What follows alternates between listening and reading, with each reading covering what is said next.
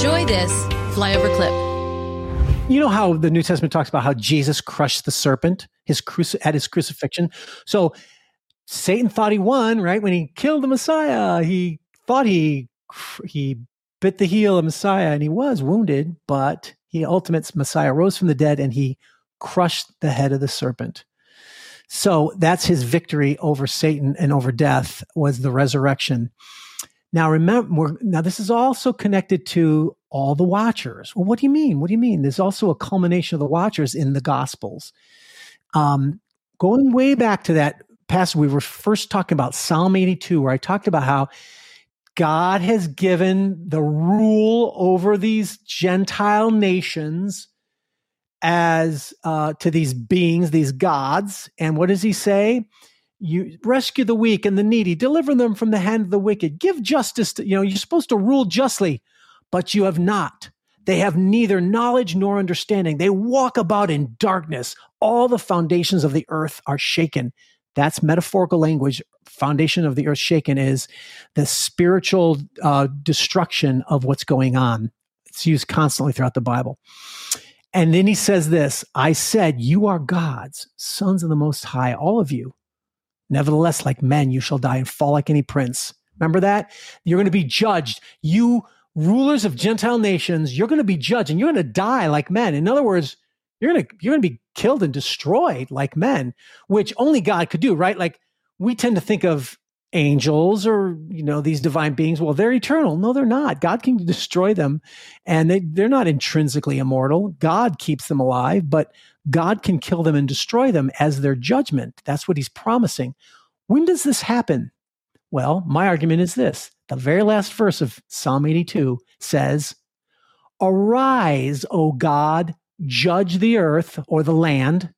By the way, this is another one of the many misnomers of translations and Christians in modern English.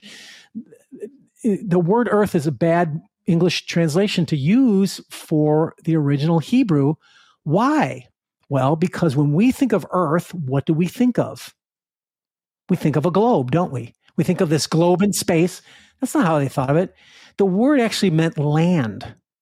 And the thing is, the word land could mean either dirt, you know, you pick up land dirt, or it often meant the land of Israel. Or it could mean the land, all the land that you see, because they didn't know about a globe.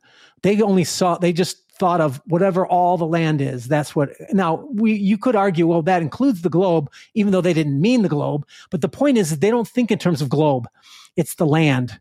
But nonetheless, arise, O God, judge the land, for you shall inherit the nations.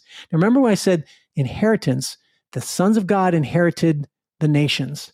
Now he's saying, Arise, O God, judge, you shall inherit the You shall take away the inheritance that has been given to. So the judgment is he's going to destroy them and kill them and disinherit them, take away their inheritance of, and what was their inheritance?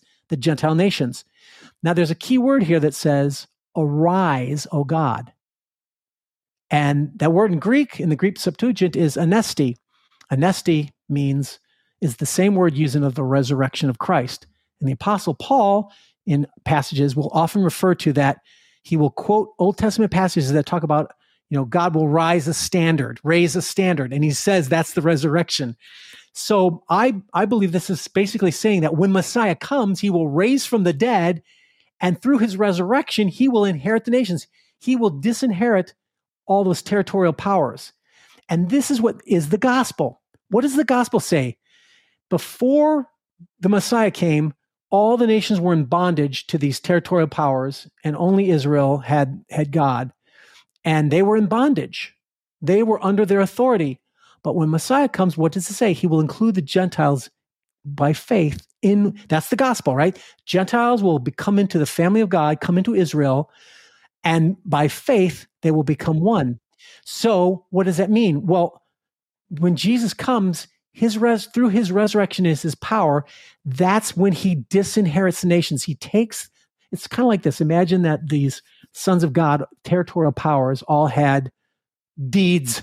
Like you know, you have a deed for land, right, or a deed for your house. Well, Messiah, through his resurrection, takes those deeds away from them. You no longer have power over the Gentiles. They're no longer in darkness. and now I will bring them into my kingdom. Because think about it all the world was darkness and under the dark powers until Messiah comes. He destroys the dark powers through his resurrection and he takes away the inheritance so that men and women from every tribe and every tongue and every nation shall flow into the kingdom of God. All those passages, you know, that talk about, you know, God is not a respecter of persons, men from every tribe and nation. Well, that's the gospel because before Messiah, you would have to become an Israelite to be, come into the kingdom of God. But now with Messiah, through faith, everyone um, from every tribe and nation. Does that make sense? So what I'm saying is, my brain's just thinking of all kinds of examples and stories. Yeah, that's exactly yeah, right. The Gentile nations are no longer. on, the gospel is this: the gospel of Jesus Christ is that the nations are no longer under the authority of these sons of God. They are now free to come into the kingdom of God through faith in Jesus Christ.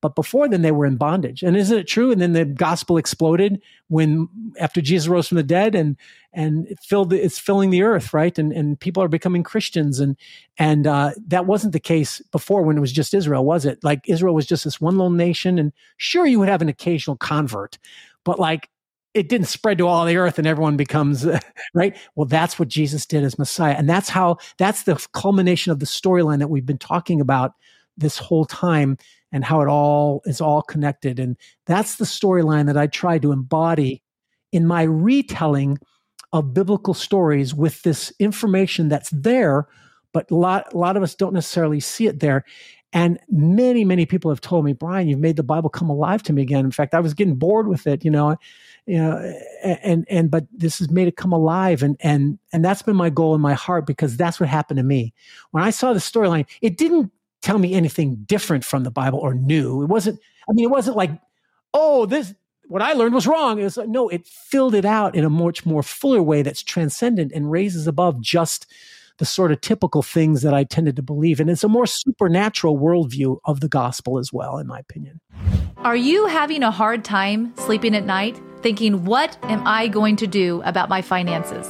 You know, times are really changing. They're changing fast. Let me give you a quick example of how in 1920, if you had a $20 bill and one ounce of gold, you could go into any men's clothing store and buy an entire suit. You wow. The, the jacket, the shirt, the belt, shoes, the whole bit. Today, that $20 bill, what's it going to get you? Not much. Maybe the socks, maybe a handkerchief, but the one ounce of gold could still buy you the entire suit at any men's store in America. That's the difference. That's what inflation does to your dollar. It's a deflating dollar caused by inflation. Now, today, that's happening faster than ever. You need somebody that you trust that can help get you out of a fake currency and into something that's going to keep you safe.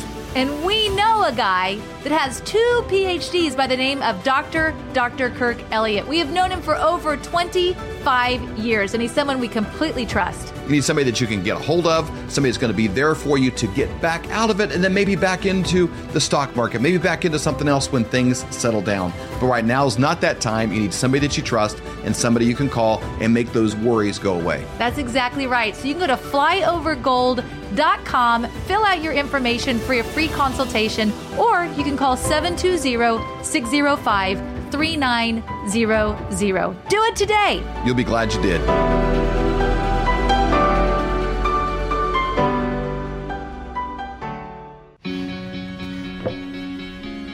Looks like you've been sleeping well. Megan, he's back. The My Pillow guy. And you're looking good. Still feeling good. Well, just when you thought it couldn't get any better, we've got the best pillow ever, My Pillow 2.0.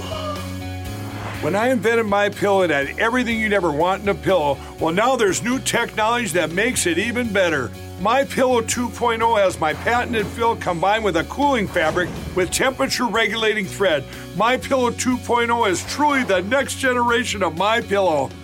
The best sleep just got even better. Whether you have a My Pillow or not, you need to get the brand new My Pillow 2.0. Call or go to mypillow.com now. Use your promo code, and for a limited time, when you buy one, you'll get a second one absolutely free. You're sleeping even better. And cooler, too. And you're looking good. Feeling good. I knew you would. Visit mypillow.com.